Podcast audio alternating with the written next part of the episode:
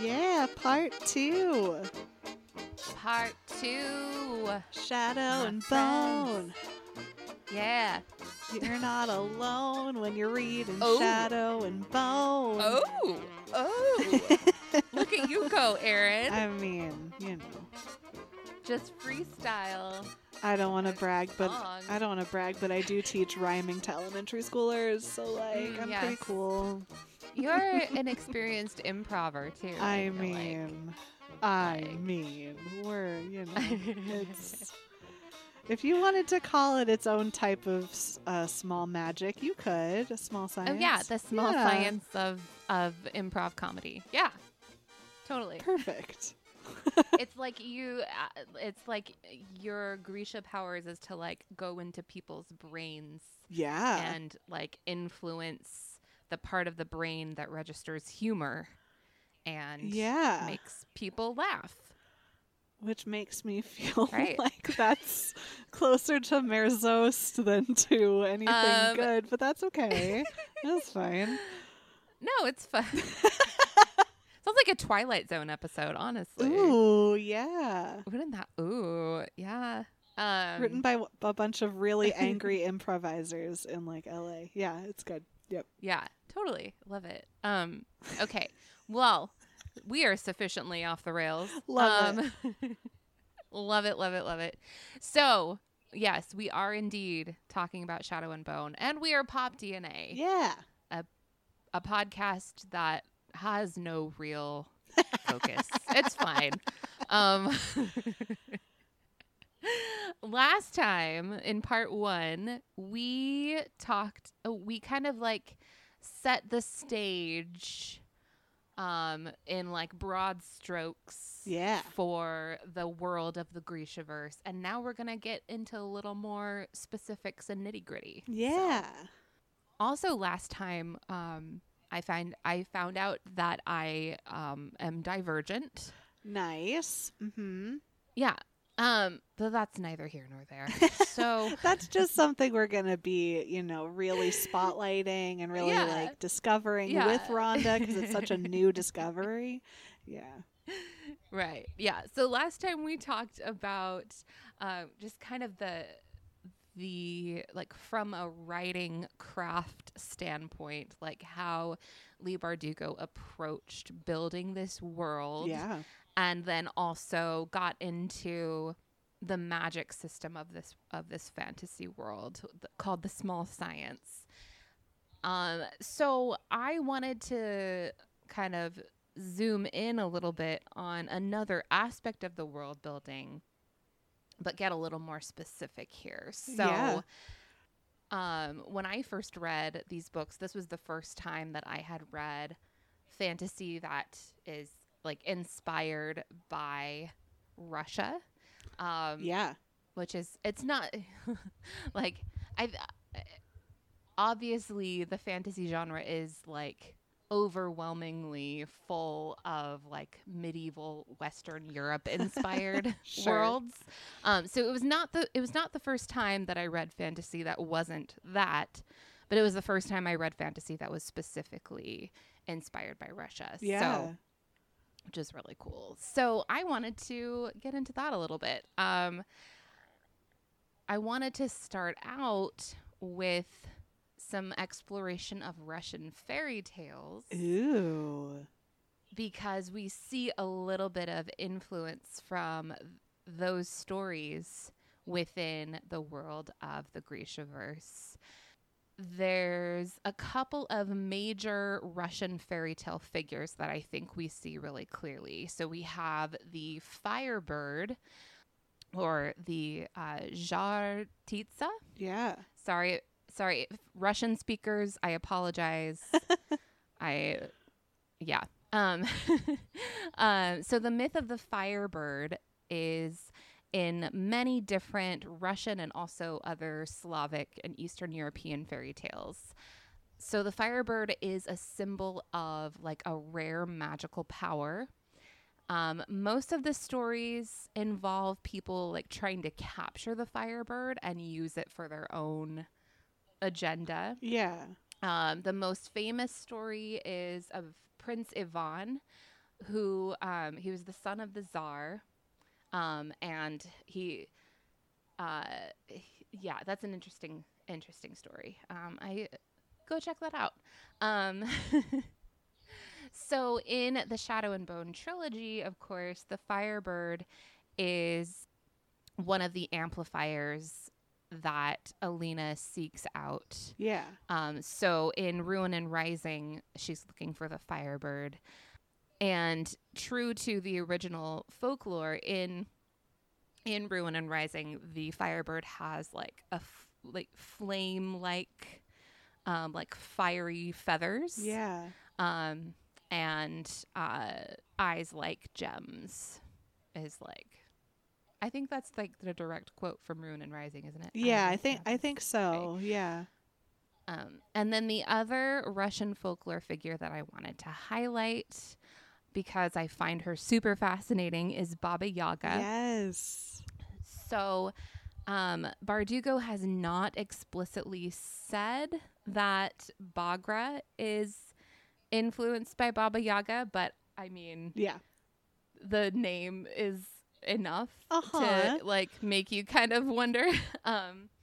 So, and there's also a lot of similarities between the two characters as well. Yeah. So in Slavic mythology, Baba Yaga is she's kind of an ambiguous character. Like, she's not like fully evil, but she's also not good all the time. Right. So she's like an elderly woman. Most likely, you know, in most stories, she's a witch. And she this is interesting. She lives in a house that has chicken legs, and her house will like run around on its chicken legs through the woods. I love that. Yeah. In some stories, Baba Yaga eats children, and she's like terrifying.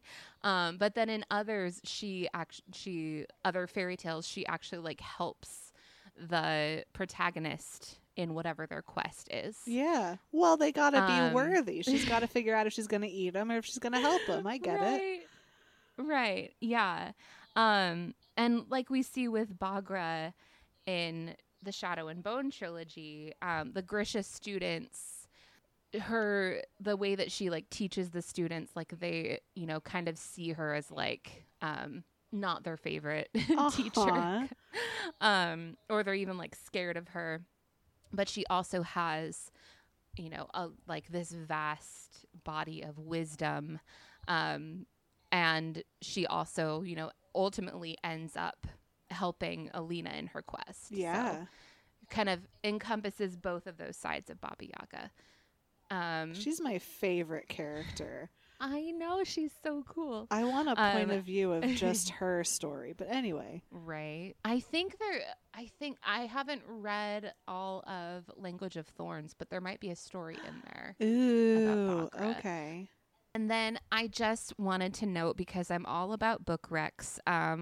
Yeah. A couple other Russian-inspired fantasy novels that I've read since then, and that also draw on Russian folklore and fairy tales. So you should check these out if you like Shadow and Bone. The Winter Night Trilogy by Katherine Arden, which is like my favorite fantasy series ever, and it is like more loosely based on one particular story in Russian folklore. Okay. And is super good. And then also Uprooted and Spinning Silver by Naomi Novik, which are, they're not like connected to each other, but they're both kind of in like Russian or Eastern European inspired fantasy worlds. Yeah, sure. And have that kind of fairy tale quality. Spinning Silver is actually pretty directly based on Rumpelstiltskin. Okay. At least one storyline. And then Uprooted is a little bit like Beauty and the Beast, but there's also a lot of other things going on in there too, but both very good. Yeah. Read those. So let's get a little bit more into like the other Russian elements in the Shadow and Bone trilogy. I touched on this a little bit in part one about how Shadow and Bone takes place in Ravka, which is a fictional fantasy nation that is inspired by 19th century Russia, but it is not 19th century Russia. Right. And I think it's important to keep that in mind in discussions around like historiosity or like historical accuracy. Yeah. Especially looking at like the design of the TV series. I think that's important to keep in mind. But we'll get into that. Specifically with the books though, Leigh Bardugo is very generous with her with her thoughts on like how she created the world and it's very easy to do research on this. In an interview that she gave for The Atlantic, which I believe was in 2012, so it was just after the first book had come out, I believe. And so the interviewer asked, "How did you decide to set the series in Tsarist Russia? It's a great setting, darker in some ways than the medieval Europe where a lot of fairy tales are set, but it seems to be ignored by a lot of writers." And so Leigh Bardugo says, "The first thing I should say is it's not Tsarist Russia." Thank you. It's a world inspired by Tsarist Russia. Yeah. And she notes, people seem to hear that there's a different cultural touchstone being used than medieval England, and they instantly go to alternate history. Right? Even seeing the map, given all of the things that are happening in it, they seem to go alternate Russia. And she says, "I knew I wanted to take readers someplace different. I love the standard fantasy setting of medieval England and medieval Europe, but I wanted to go somewhere different." And she talks a little bit about the world building phase. She says that she went to a used bookstore and was like looking through these old travel books and like geography textbooks. And she says, "I came across this Russian imperial atlas. There was a cover with three men in fur hats next to a sledge in snow. I started flipping through it and it had trade logs, military campaigns, shifting borders. Pretty much instantly, I knew this was the right world for the book. There were already these fundamental issues, deep divisions in class, an ill-equipped army, the idea of an elite drawn from other countries and called upon to defend the country. There was all that stuff, power dynamics that were already emerging in the narrative, and finding Tsarist Russia as an inspiration helped bring them into focus." Yeah. Yes. I like her. Yeah, I love her so much. She's so cool. She seems like a very like kind and genuine person. Yeah, too. Like she's just going after her dreams. How cool. Yeah. Anyway, she is living the life right now. Yeah. Honestly, like she's got like all these best-selling novels. Happy for her. A Netflix show. Yeah. Yeah. Her bank account is very happy. It's pretty full. You're good. Yeah. Yeah. Okay, so in another interview that she gave for Town and Country, and this one was right around when the Netflix series came out. Yeah. So just this spring. So she, kind of goes through like her whole spiel again about how like Ravka is inspired by Tsarist Russia of the mid-1800s, but it's not alternate history. And she mentions that like some of that like synced up with the themes that were already in her head. So like some of what was happening in the mid-1800s in Russia just kind of fit with what she wanted for the story and for the characters. Yeah. She mentions the failure to industrialize, the big divide between rich and poor, an army of very young conscripts. Yeah. And then this same article also interviewed the executive producer and writer of the show, Eric Heisserer, who I would also like to note wrote the screenplay for Arrival, which is one of the best science fiction movies of the past decade. Yeah. As well as Bird Box. Oh, wow. And Final Destination 5. My favorite series of all time? Yes.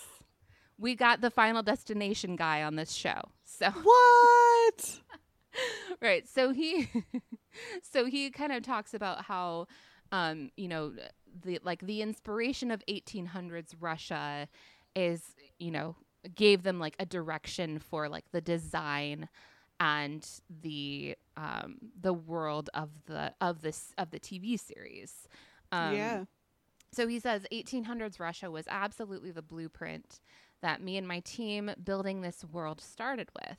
You need something like that when you take on a project as ambitious as a second world fantasy show, because everything is being made from scratch.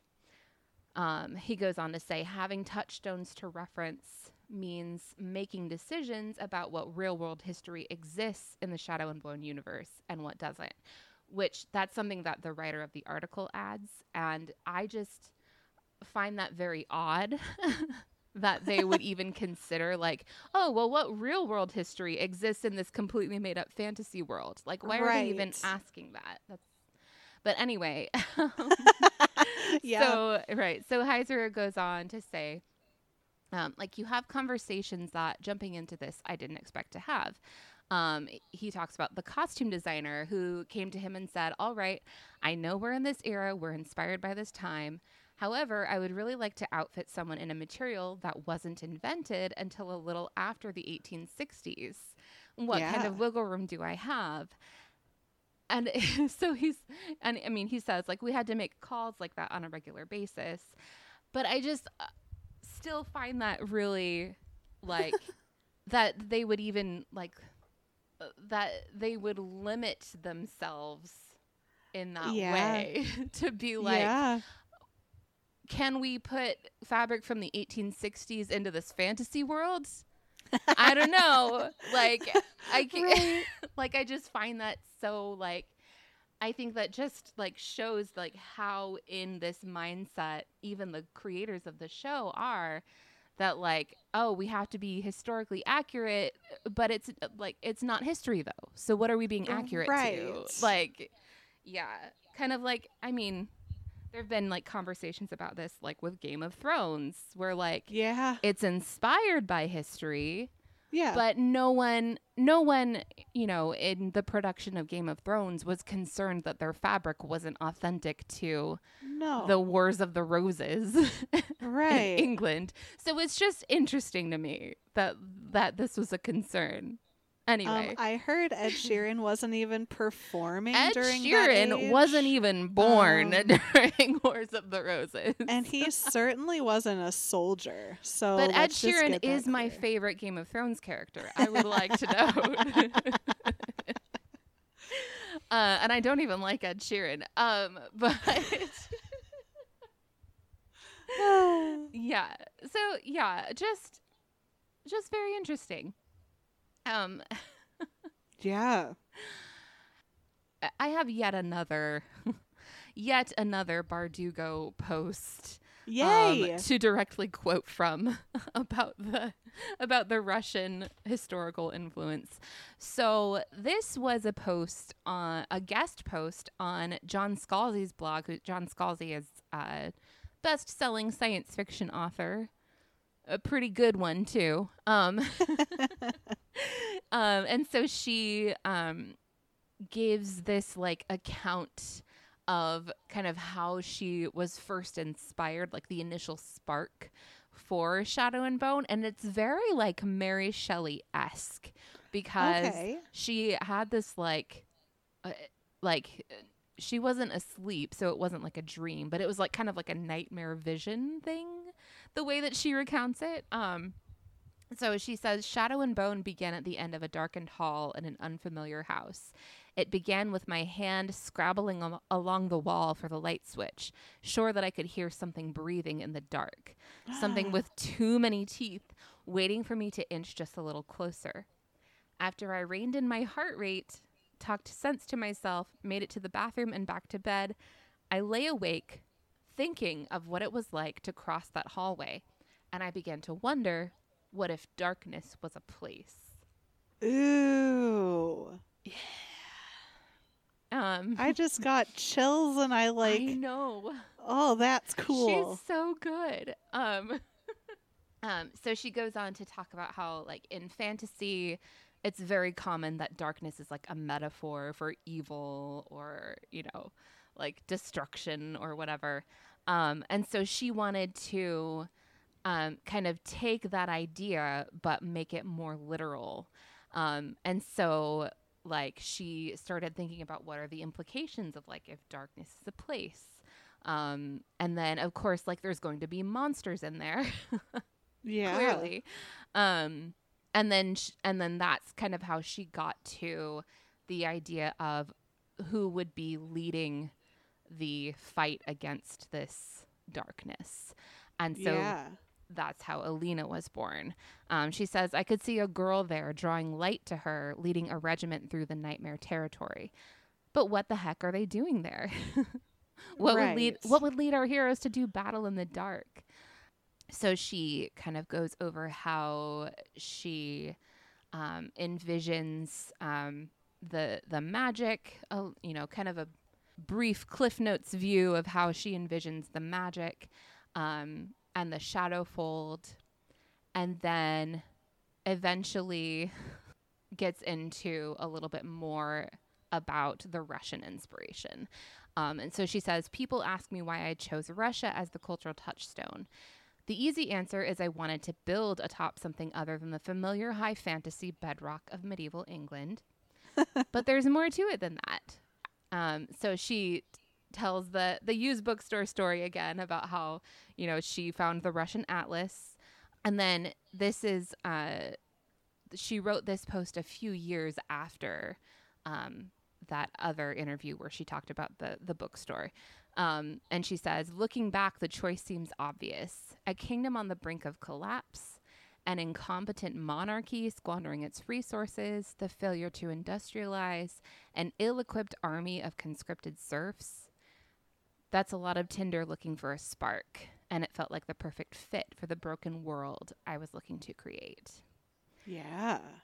She also talks about the changes in military technology, you know, in the Grishaverse that parallel what was really happening in Russia at the time, how they, you know, the Russian army was kind of very reluctant to adopt these new technologies in weapons and in military. And so this, she kind of goes over how that introduces, like, this, if it's a fantasy world, that introduces this interesting dichotomy. She says, I did start to wonder what would happen if you brought a gun to a magic fight. Right. Which is, yeah, so interesting. Yeah. And then one last thing I wanted to note, when she first drafted the story, I think even before she had the idea that the world would be inspired by 19th century Russia, Alina and Mal had parents. They weren't orphans. Right. She notes that I didn't want to play into the orphan trope in fantasy because you see that so much. And then she says, as I was researching, I learned that when Napoleon attacked, so like in the early 19th century, Russia was all about France. Like the aristocrats were heavily invested in trying to be as French as possible because that was like, you know, France was like all about it in the late 18th, early 19th century. And then she says, and then Napoleon attacked, and all of a sudden that fell out of fashion. Many of the noblemen just went and hid in their country homes, but many chose to serve, and they served on the front side by side with their serfs. This was a sort of revelatory moment for many of them, spending these long nights in siege with people who they hadn't even considered people before. Right. So when they returned from this, many of the officers freed their serfs. She says, I found this so poignant that I went back and I rethought Mal and Alina's origin story. Yeah. Which I think that really, you know, I didn't look too far into that, but this idea of, you know, it's this army fighting a war, but like almost everyone in this army is very young and very inexperienced and not very skilled. And they've been in this fight, you know, their entire lives. And many of them don't even really understand what it is that they're fighting for. Right. Which, you know, I just find such a tragic state of being. Yeah. Yeah. It really, I'm going to get nerdy. It really changes you developmentally too, right? Like growing up in that arena of terror where you never really get to be a child, you know, you never get the luxury of safety, you know, and it's such an interesting way to set up a lead character and kind of a relationship, and it's something that fascinates me, and I definitely researched it also, and I think it just changes Alina's it entirely changes Alina as she comes to power, right? So like we watch her coming into her power, into her own throughout the entire journey, through finding out, oh, maybe I have this power, to being Sankta Alina, which if you've listened to the audiobook of the third book, you hear a voice actor in a horrible Russian accent just saying Sankta Alina like a million times. Because the operette says that like a million times in the first 20 pages of the third book. Happy. So you just hear this woman going, Sankta Alina, like over and over and over and over. You're like, that's not a Russian accent. Okay, but no, I digress. No, it's a Ravkan accent. It's a Ravka. It's not Russia, Erin. It's Ravka. But I don't think whoever was directing the audiobooks knew that. But anyway, it's fine. Shots fired, but okay. Pew, pew, pew. So I joke because this is going to get to be a sad conversation, what I have to say about. So if you find the impact of early loss of innocence or children of war to be triggering, go ahead and sit this part out, just because it's a big topic. And I did want to put that disclaimer out there before I get into it. So take a minute, turn it off if you would like to, and then let's get going. So, you just heard my teacher voice. There you go. But, so we watch Alina as she makes these self-discoveries, as she comes into her power, and it's all set in this arena of war. You know, she's following, the military forces, and she's one of their map makers. Which, what a cool job that would be. And you watch Mal do the same, you know, you watch Mal.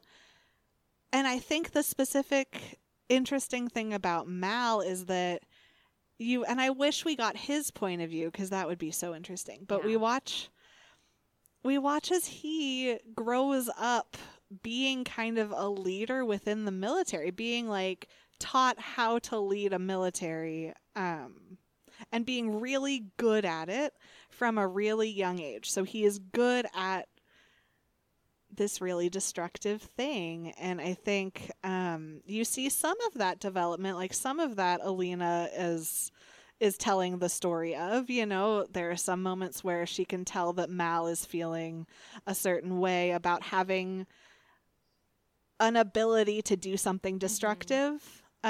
But I wish we got more of it, because I think that's really powerful. And there's a bunch of other stories that I have been fans of. I'm kind of obsessed with this idea of like not only the loss of innocence, but never really having innocence in the first place. Sure. That I think is unique to children of war, children who are involved in these greater conflicts from a very young age. Like compared, like we all, just to kind of make fun of Harry Potter a little bit. Harry Potter lives under a cupboard. And yes, that's very sad. But he's not fighting a war. You know, like he's not It's just different. Anyway, that's all I'll say about that. He does lose his parents, and that's very sad. And we don't need to talk about Harry Potter. It's okay. But there's plenty more. It's the first thing that popped into my little brain. I'm sorry. No. No, I mean, I'm sorry that popped into your brain. I just mean there's a difference between that and a character like Alina or a character like Mal, who was just part of an army from a very young age. And I've talked about this before, but I wanted to talk about Attack on Titan, which is a manga and an anime. Mm-hmm. And it's... I think I even talked about it on our Hunger Games episode. Yeah. And you also wore an Attack on Titan sweatshirt to Ren Fair. Oh, I did. I certainly did. Ren Fair. Woo. So Attack on Titan is literally the story of 3 child soldiers who never know anything else but growing up in the ranks of this army. It's set in a world where... all of humankind live inside the walls of these gigantic walls to keep them away from humanoid giant monsters who literally feed on humans. And they're gigantic, and they so they're like the size of skyscrapers. What? And they use like flying machines to help these soldiers fly in order to fight these huge skyscraper-like monsters. And it's often children doing the fighting. And the lead character, Eren Yeager, vows to fight on after he watches his mother die and his family get taken from him because of these humanoid monsters. And so... it's the story of him and his friend Mikasa, and they both go through this process of like a loss so extreme in all parts of their world that there's almost no such thing as happiness. Like every part of it is, every joke that's told is melancholy. Everything is sad. Every high point is low. And I just couldn't help but thinking of Attack on Titan. As I was reading, especially the beginning of Shadow and Bone, but also of the third, I almost called it the episode, almost the third book, when she's meeting the younger soldiers who are choosing to join her. And the young boy who helps Bagra and his face as she tells him that, he can train, so he takes his little wooden sword and he gets really excited about it. So there's that. There's innocence there for being excited to fight a war, but there's also like he watches the other things that unfold during the very end of Ruin and Rising. So he watches Bagra jump from the ledge. He watches all of that and kind of gets his innocence taken from him in a same way that Alina and Mal have theirs taken from them. So definitely Attack on Titan is something I thought of. I'm not going to go into it too much, but obviously The Hunger Games also. Yeah. For sure. Katniss is never a child. She takes care of everyone around her. She gives up her life to take care of her sister. Like it's, you get it. Yeah.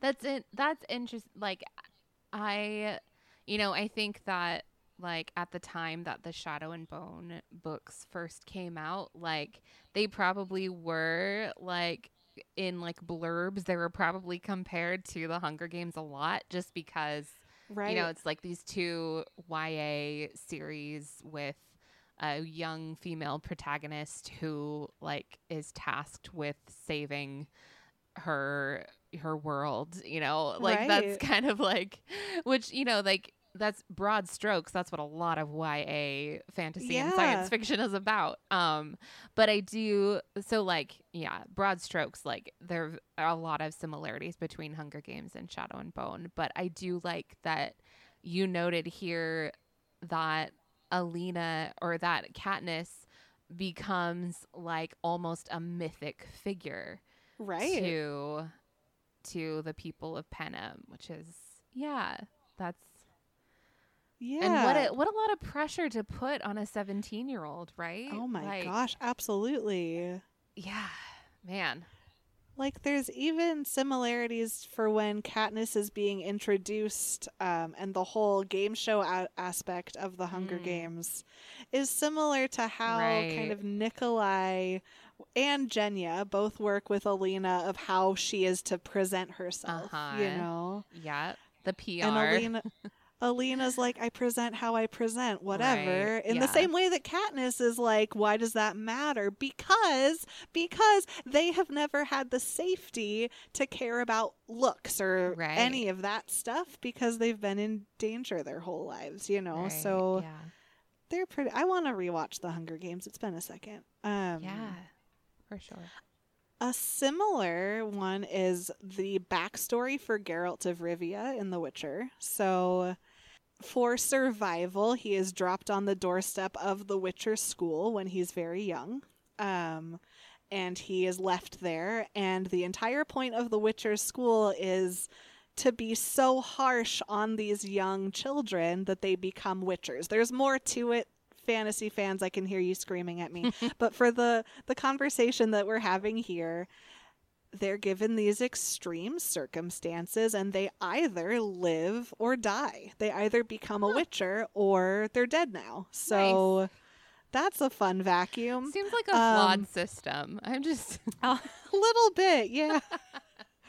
And not very efficient, because in our you talked about that in our Witcher episodes, and didn't you say that like it's a very small percentage of children who actually survive this? They like, all die except like two of them. Yeah. How? Why? Like that's not efficient at all. Like what's And then after that, when they become a witcher, everyone hates them. Everyone's scared of them. Everyone calls them awful. So what the heck? But okay. Right. Yeah. By the way, go listen to our Witcher episodes and our Hunger Games episode. But you know, I feel like I want to revisit the Hunger Games at some point. Me too. For the pod. But, I think we should. I think it's wise. I also... Yeah. I have the Witcher series on my TBR for Halloween. So, yay. Oh, okay. But, yeah, so all to say that Geralt never gets his innocence either. And that's why he's hardened to the world. And then everyone is all mad at being a witcher and afraid of his power. And so that's why he's a grumpy little grump face, is because... no one likes him and he just kind of has to deal. And meanwhile, he's looking for Siri, who, anyway, I'm getting into it. But next. He doesn't have an iPhone. He also does not have an iPhone. So he can't find Siri. So, Oh, no. I'm sorry. I had to. I loved it. I had to. I loved it. No, I can't believe no one's made that joke before. I'm so original. I know. We gotta. Yes, I love it. These are the jokes. They don't get any better. These are the jokes. Okay, go on. You were saying. So the next book that I have on my list is "She Who Became the Sun" by Shelley Parker Chan. I've heard of this. I'm like 8 chapters in, and it's really good. But it's another story of someone who never had safety. So. This is about a young woman who rises from losing her family to a famine and to a lack of resources caused by conflict to a leadership role in an army and to power and to. In the book, she's not concerned about her happiness. She's not concerned about comfort. She is concerned with survival. Right. She's in the first few chapters. She's referred to simply as the girl. She does not get a name. She does not get any niceties at all. She just has to survive. She watches both her dad and her brother die in that first chapter, and then she takes on her brother's identity because her brother has been declared a genius by a seer. he's been declared like someone who's to do great things. They go to a seer and have their fortunes foretold, and the seer foretells that her brother is going to do great things, is going to be a magical leader, is going to, not magical in the terms we were talking about earlier, but just like a phenomenal leader. Mm-hmm. And then she sneaks back in. She's not allowed to get her fortune told herself. She sneaks back in and she has the seer tell her story, and she says, "You're nothing." Mm. And then we watch as her brother dies and she takes on his identity in hopes that she can save herself because he was to have been something. There are elements of magic in there. Like she watches their souls go up to heaven. They become ghosts in front of her. Ooh, and the ghosts, throughout the story, like ghosts whisper to her. And when she's in certain places, she can like hear the ghosts that exist there, that live there. It's really good. I'm really into it, but it's definitely a story of someone who never had innocence to begin with, mm-hmm. and who then leads to power, and then it's fine. So, I would add to this list The Poppy War by R.F. Kuang. And I would add An Ember in the Ashes by Sabah Tahir. And I don't want to platform this author, but Ender's Game. It is also very, very much. All of those are, childhood loss of innocence because they have to fight this war. Right. And they're kind of drawn into it before they have a chance to, make choices as adults. So it's which just seems to be the theme that you're going for here. It's something you could say I'm a little fascinated with it as a whole. It shows up in a bunch of the things I read because I think it just creates such a sharp resilience because there is no other option, right? Now I just want to go read the rest of She Who Became the Sun.